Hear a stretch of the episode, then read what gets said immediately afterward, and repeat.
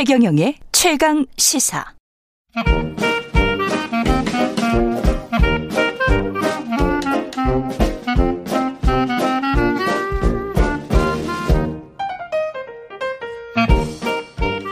네, 최경령의 최강 시사 경제합시다. 월요일은 명쾌한 경제 이야기 해보고 있습니다. 오늘은 한국경제산업연구원의 김광석 실장 나와 계십니다. 안녕하세요. 네, 안녕하세요. 네, 오랜만에 뵙겠습니다. 네. 네.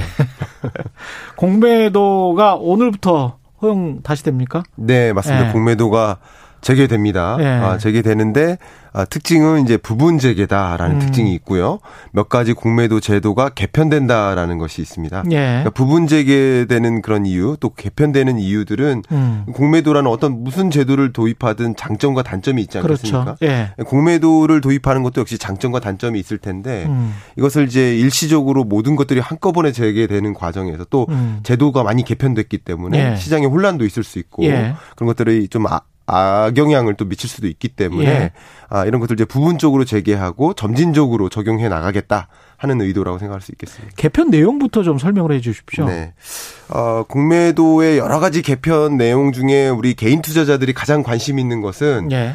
어, 공매도에 어떤 투자할 수 있는 그 공매도를 활용할 수 있는 제약 조건이 많았어요. 음. 개인 투자자들이. 예. 이제 개인 투자자들도 공매도를 활용할 수 있게 바뀌는 것들이 굉장히 많습니다. 예. 예 그런 것들이 이제 개인 대주제도라고 하는데요. 개인 대주제도가 예, 예. 뭐, 뭔가요? 예. 일단은 증권 시장에서 매매 거래를 위해서는 개인 투자자에게 누군가 매도 증권을 대여해 줘야 되거든요. 예, 그래서 그렇죠? 이제 예탁 결제원이 그런 역할을 많이 하고 있거든요. 음. 근데 이제 개인들에게는 빌려주는 창구가 많이 없었다라고 보시면 좋겠고요. 맞습니다. 그랬죠. 예. 예. 그래서 어, 가까운 일본이나 주요국들하고 비교해 보면 공매도 시장에서 개인이 차지하는 비중이 우리나라는 1, 2%밖에 안 됩니다. 근데 네. 다른 선진국들은 20% 30% 되거든요. 음. 그러니까 개인들이 이제 공매도에 투자할 수 없기 때문에 그렇죠. 아, 이런 제약들이 있었는데 과거에는 주로 이제 기관들이 공매도를 많이 했죠. 그렇습니다. 외국인과 예. 예, 그렇습니다. 그래서 어, 개인 같은 경우 증권사가 6개밖에 없었고요. 음. 어, 그리고 개인 대주제도에 적용을 받는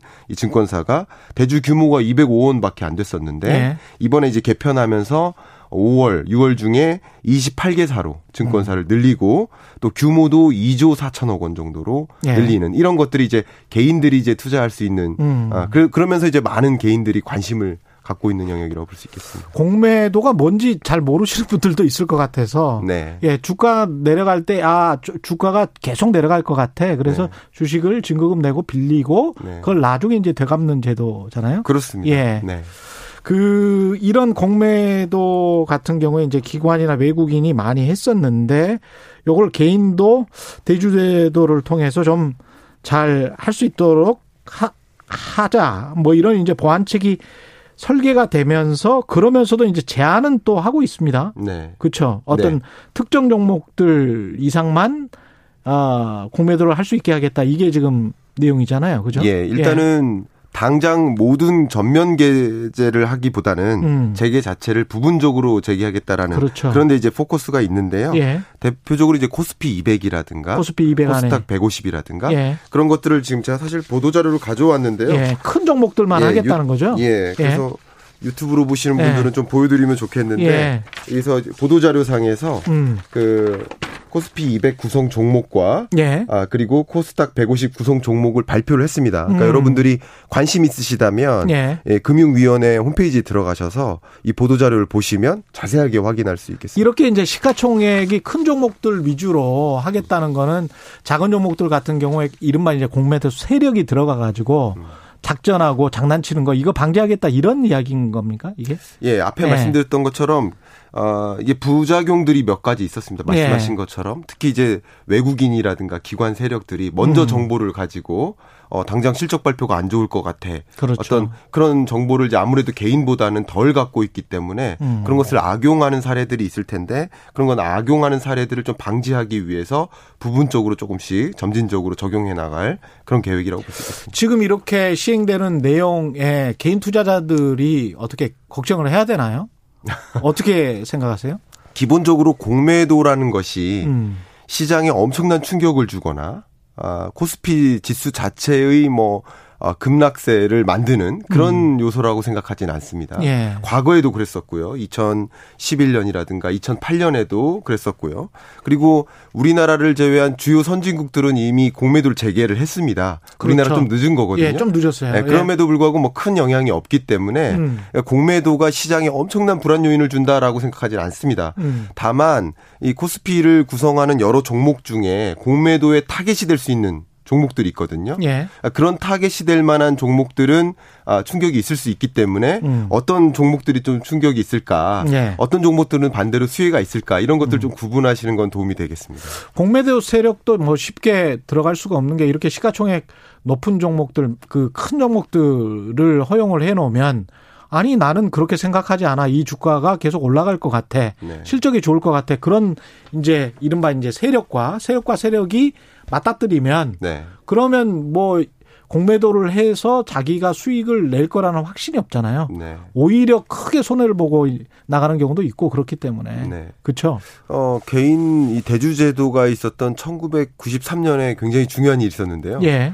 소위 삼성전자의 주가가 한 3만 원 정도 됐었습니다. 예. 그때 반도체가 엄청난 호황을 이루었었는데 음. 그 주가가 6만 원까지 올랐습니다. 예. 그러니까 3만 원에서 6만 원으로 엄청나게 오르니까 두 배 올랐네요. 어, 이제 예. 고평가된 거 아니냐 예. 하면서 이제 공매도를 걸었던 거예요 당시에. 예. 음. 그랬는데 그게 그 당시 그 호가가 있었던 이유가 반도체 호황이에요. 음. 중장기적인 구조적인. 예. 그래서 반도체 가격이 그 당시 13만 원까지 갔었습니다.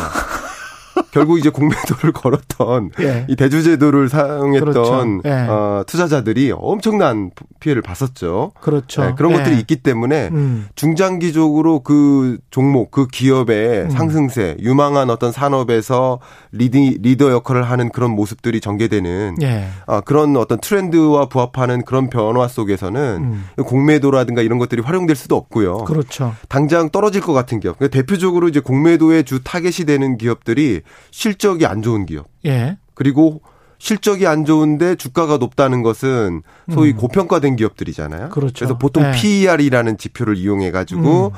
어, 고평가됐는지 여부를 판단하는데 좀 많이 활용되는 것 중에 하나가 또 굿뉴스 여부입니다. 그렇죠? 다시 말하면 네. 실적이 없으면 굿뉴스라도 많아서 그런 것들이 이제 기대감으로 주가를 상승시켜 왔는데 음. 추가적인 굿뉴스마저 없으니까 주로 공매도의 타겟이 된다는 거죠. 예. 그런 것들 좀 유의할 필요가 있겠습니다. PER이라고 지금 말씀하신 건 주가 수익 배율이고요. price P 주식 가격, earning, 순이익 말씀하시는 거고 R은 ratio 이야기하는 겁니다.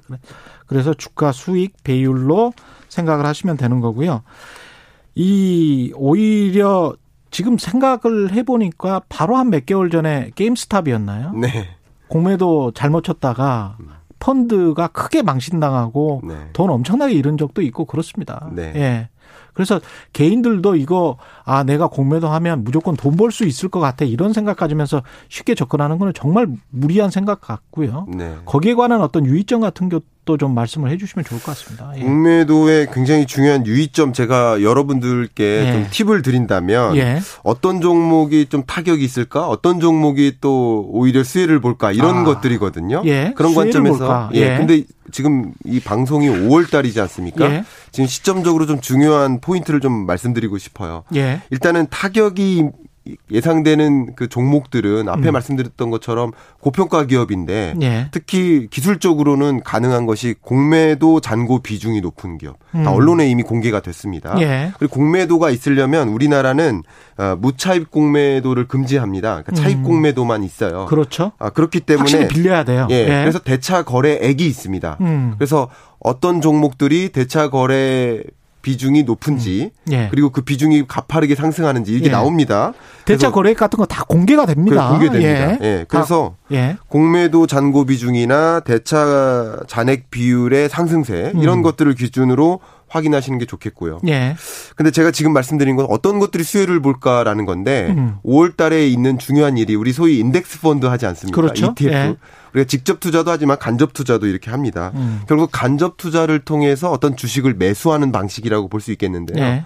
근데 인덱스 펀드 ETF는 결국 어떤 지수에 투자하는 방식 아닙니까? 예, 그렇죠. 근데 그 지수를 추종하는 인덱스가 있는데 대표적인 게 MSCI, 예. 코스피 200, 예, 그렇죠. 그리고 코스닥 150. 예. 근데 이런 지표들이 아, rebalancing 됩니다. 아. 편이 편출됩니다. 그렇죠. 어떤 종목들이 들어가고 어떤 음. 종목이 나가는데 MSCI 같은 경우는 5월 중에 공지를 할 텐데 음. 5월 28일부로 어, 이 편출입 종목들이 발표가 되고요. 예. 또 코스피 같은 경우도 5월 코스피 200이라든가 코스닥 100, 150 같은 경우도 아 이제 공지가 되겠지만 6월 11일부로 편출입 종목들을 발표합니다. 예. 그럼 다시 말하면 시점적으로 5, 6월 중에 이런 일들이 있기 때문에 음. 공매도에 타겟이 되는 그런 종목들이 상대적으로 어 코스닥 종목에서 편출되는 코스피에서 편출되는 아 빠져나가는 그런 종목일 예. 가능성이 굉장히 높습니다. 왜냐하면 왜냐하면 인덱스 펀드에 들어가는 돈에서 그걸 뺄 거기 때문에 그렇죠. 예. 인덱스 펀드가 예. 예.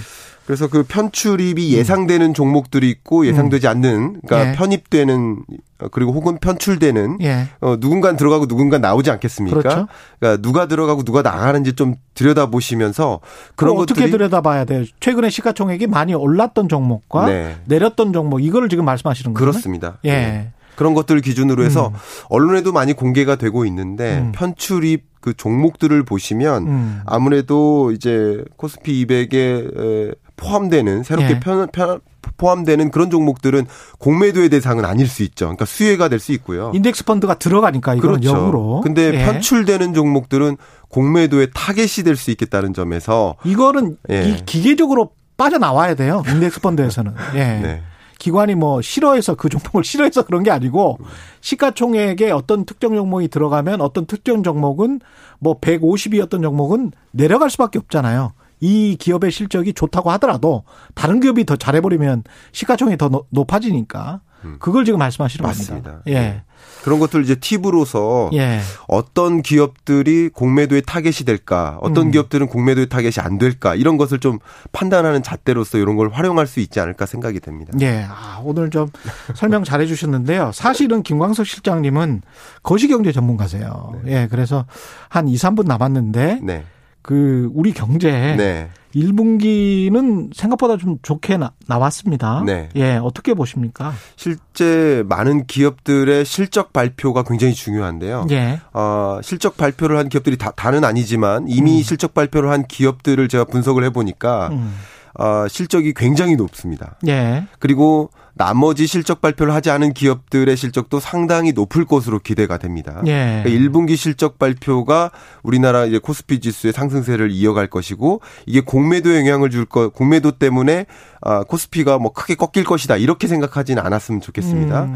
다만 2분기, 3분기까지 어떻게 경제가 구성될까 이런 것을 보실 때는 예. 백신이라는 요소를 꼭 지켜보시면 그렇죠. 좋을 것 같습니다. 예. 백신이 얼마나 빠른 속도로 회, 어, 보급이 되나 음. 이것으로 인해서 우리나라의 소위 소비자나 기업들의 투자 심리 지수, 소비 심리 지수가 얼마나 빨리 개선되나 예. 이런 것들이 실질적인 거시 경제의 회복세를 진단할 수 있는 요소가 될 수 있기 때문에 음. 아 백신 그리고 백신 여권 또 음. 백신 전쟁 이런 요소들을 좀 아, 들여다 보시면서 예. 어 언제 이 특히 이제 코로나19에 직격탄이 됐던 산업들이 있거든요. 예. 대면 서비스업이라고 합니다. 그렇죠. 예. 그 중에서도 특히 집중됐던 산업이 항공, 면세, 그리고 여행 서비스. 그렇습니다. 예. 이 3대 업종이 4월까지 굉장히 안 좋았습니다. 그냥 레벨이 그냥 90에서 0으로 떨어질 수준으로 엄청나게 음. 바닥인데 이게 5월부터 회복됩니다. 그러니까 이게 음. 백신의 보급 때문에 그래요. 예. 그런 것들을 지켜보시면서 어떤 산업들이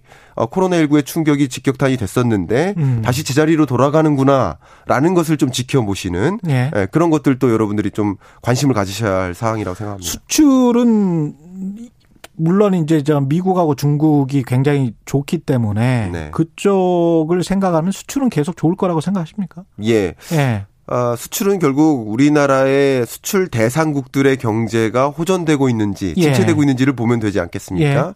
근데 우리나라의 전체 수출의 약 25%를 차지하는 중국, 예. 그리고 13, 14%를 차지하는 미국, 음. 그리고 그 밖에 홍콩, 일본, 유럽, 유럽 다 마찬가지. 예.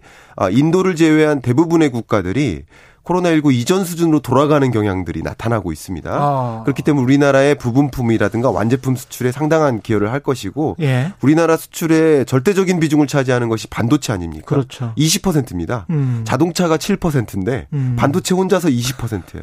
1등과 2등 차이가 이렇게 납니다. 예. 자동차와 자동차 부품을 합하면 11%예요. 음. 그러니까 반도체가 이렇게 절대적인 비중을 차지하는데 반도체 호황이라든가 지금 반도체 산업을 둘러싼 여러 가지 이슈들이 있지 않습니까? 그렇죠. 네. 그런 과정에서 반도체 가격이 올라가고 음. 수출에 상당한 기여를 하는 것들. 근데 음. 중장기적으로 우리가 유의해야 될 것들이 있는데 그런 것들 이제 정책적으로 대응책을 마련하면서 예. 어, 우리나라 수출을 계속 견조하게 유지해 나가야 되지 않을까 생각합니다. 백신 보급되고 내수 서비스만 조금 올라간다면 상당히 전망이 괜찮을 것 같네요. 예.